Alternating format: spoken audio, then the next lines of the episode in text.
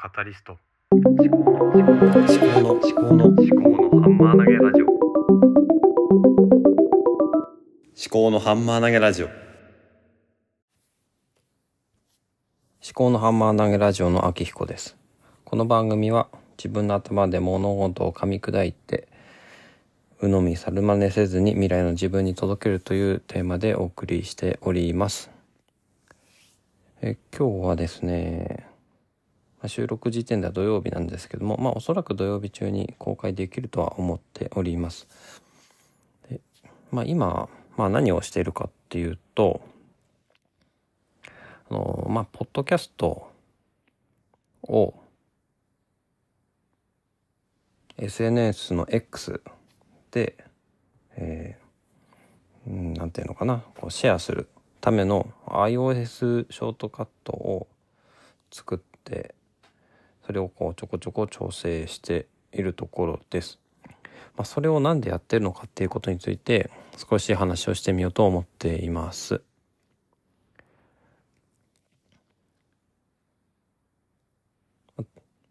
ポッドキャストで最近はね、リッスンっていうウェブサービスが出てきて、その中で文字起こしとか、とは要約とかが表示されるすごくなんだろうな便利なウェブサービスなんですけども結構多くのポッドキャストがそのリッスンに登録をしているところですね。でただねまあ私はその聞く媒体としてはリッスンをあまり使っていなくて、まあ、自分の番組を登録してそれでまあ文字起こしを作っておくということはしてます。で、まあそれを、まあ後から自分が見るときに使えるかなっていうふうに思っている。で、やっぱりこう聞く媒体としては Spotify とか Apple Podcast とかそちらの方がやっぱりアプリとして整えられているので優れているというか使いやすいなとは思うんですけどもまあ、リスンのいいところっていうのはコメントが残せるっていうところなんですね。ポッドキャストっていうのは基本的にこう RSS 配信で一方的にこうネットの海にまあ投げられているものでそれに対してコメントを書くっていう、まあ、そのなんていうの閉じたアプリではないその閉じた音声配信アプリとかではないのでコメント機能っていうのはないんですよね基本的には。まあ、一部ねあの Spotify で、あの、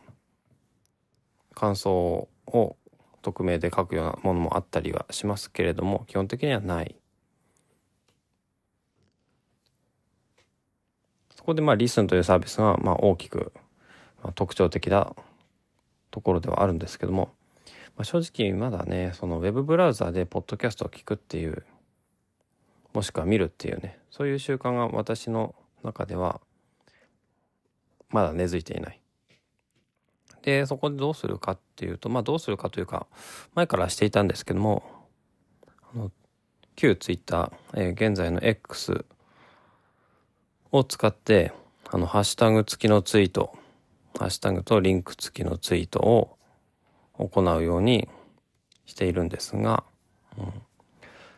こでね、まああんまりね、感想自体は書けてないところではあるんです。で、そこで何をしてるかっていうと、とりあえずね、まあ、ポッドキャストにおいては、まあ、誰が聞いているかとか、まあ、聞かれてるのかどうかとかね、そのリスナーからのリアクションっていうのが、かなり、うん、なんだろうな、重宝されるというか、大事なものなんじゃないかなとは思うんですよ。で、まあ、自分の微暴録も兼ねて、まあ、Spotify でお気に入りに登録したエピソードま私の場合は聞いてからお気に入りに入れるのではなくて、うん、このエピソードは聞こうかなっていう思ったものを聞く前にお気に入りに入れてるんです。で、そのお気に入りに入ったエピソードを、これ前にも話したと思いますけども、もしかするとね、IFT、IFTTT っていうウェブサービス、アプリもありますけど、そちらのサービスを使って、iOS のリマインダーに入れると。で iOS のリマインダーに入ったものを、えー iOS ショートカットを使って半分自動的にツイートをするというようなことをやってます。で、じゃそれは何のためにやってるかっていうと自分の備忘録と配信者に対するうんまあ感想はつけてないけどもフィードバックになってるんじゃないかなと思います。でちょっとずつその投稿内容を改善してきてあとリマインダーの作りとかもちょっと改善してきていてポッドキャストのタイトルとハッシュタグとあと配信者の X のアカウント名これを一つのリマインダーの中に情報として持たせるようにしてます。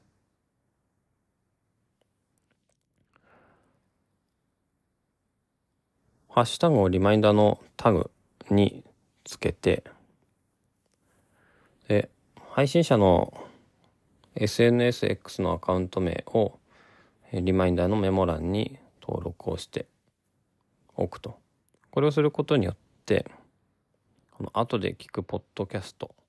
をシェアするときに自動でその配信者の情報とかハッシュタグが記入されるようにしてます。でなんでこれをやろうと思ったかっていうとそれこそ自分の備忘録として、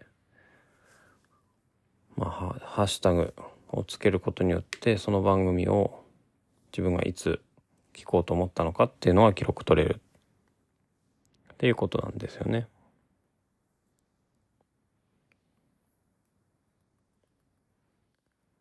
ポッドキャストを聞いた後の感想っていうのはまた別に作っているんですけどももうちょっと今度はそっちの方をもうちょっと仕組み化していきたいなっては思っているところですね。やっぱり聞くだけじゃなくて感想を投稿してこそですねやっぱりポッドキャスター配信者に対してのまあなんて言うんですかね感謝というかフィードバックとして最も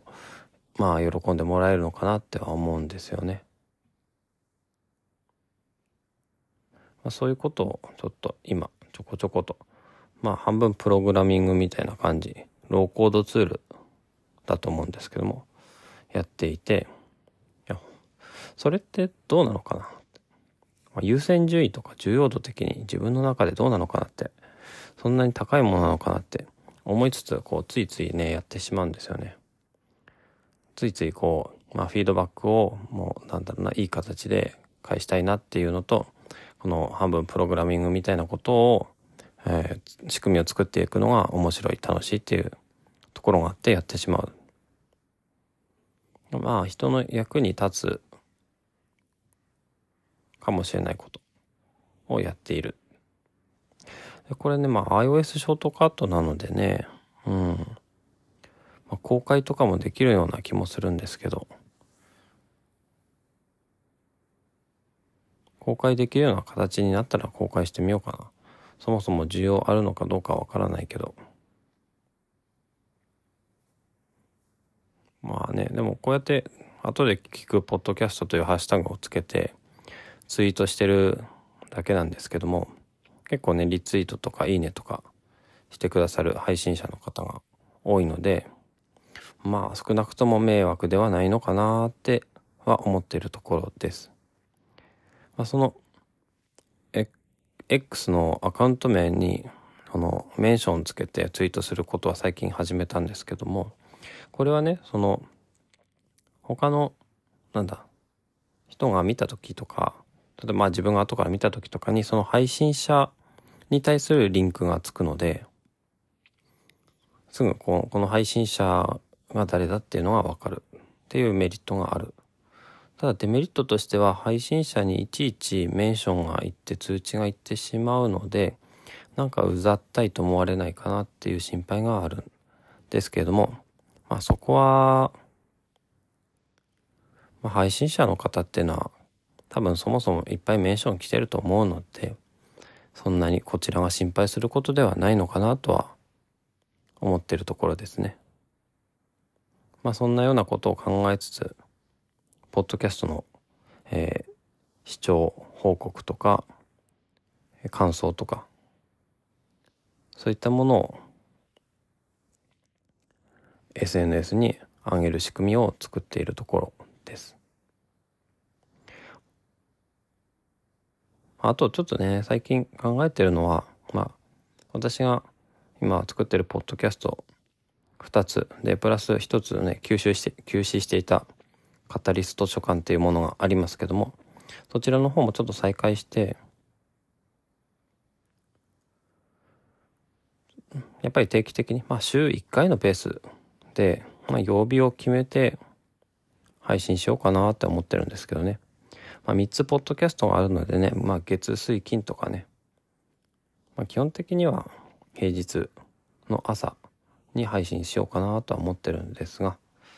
ちょっとそのあたりね、まあどのくらい需要があるのかわかんないんですけど、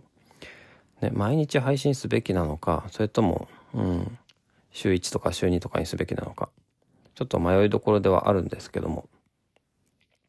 まあそれはね、別にインフルエンサーになりたいとか、このポッドキャストを通じて何かを成し遂げたいとか、そういう思いがあるわけではなくて、まあ、それこそさっきのハッシュタグ付きのツイートをするっていう話と通じますけども、自分の微暴録的な形でやっていこうと思っているので、うん。まあちょっと気の向くままにやってみようかなと思ってます。というわけで、まあ今日は少し長めの12分くらいのエピソードになりました。まあここまで聞いてくださっている方、まあ一人か二人くらいいるかもしれないですけどもね。まあもしよろしければ。で、感想をって今言おうとしたんですけど、前はね、その、一応エピソード概要欄に感想用の Google フォーム上げてあるんで、それには載せてるんですけども、まあ、エピソードの中ではお願いはしてなかったですけどね。で、一回収録したものを何回もこう、貼り付けてっていう風にもしてたりしたんですけど、どうかな。まあ、感想を、まあ、書きたい人がいれば、おのずとまあ概要欄とか見て調べるのかなと思って。まあでもね、自分のことを振り返ってみると、感想をお願いしますって言われないとなかなかこう感想を書こうとは思わないなーっていうところもあり、うん、悩ましいところですけどね、あんま、その、いや結局お願いしますって何回も言うとね、あの、いや、来ない時の、にちょっとね、まあ、来ない時ってまあ来ない時しかないんですけども、いつまでもずっと来ないと、いや、まあやっぱり私のこういうポッドキャストには価値がないのかなっていうふうに自虐的に思ってしまう性質も若干あるのでね、あんまりこう感想をハッシュタグつけて、えー、投稿してくださいとか、そういうのは言わないようにしてきたんですよね。まあね、その辺は、まあ、結局いつまでたっても答えが出ない、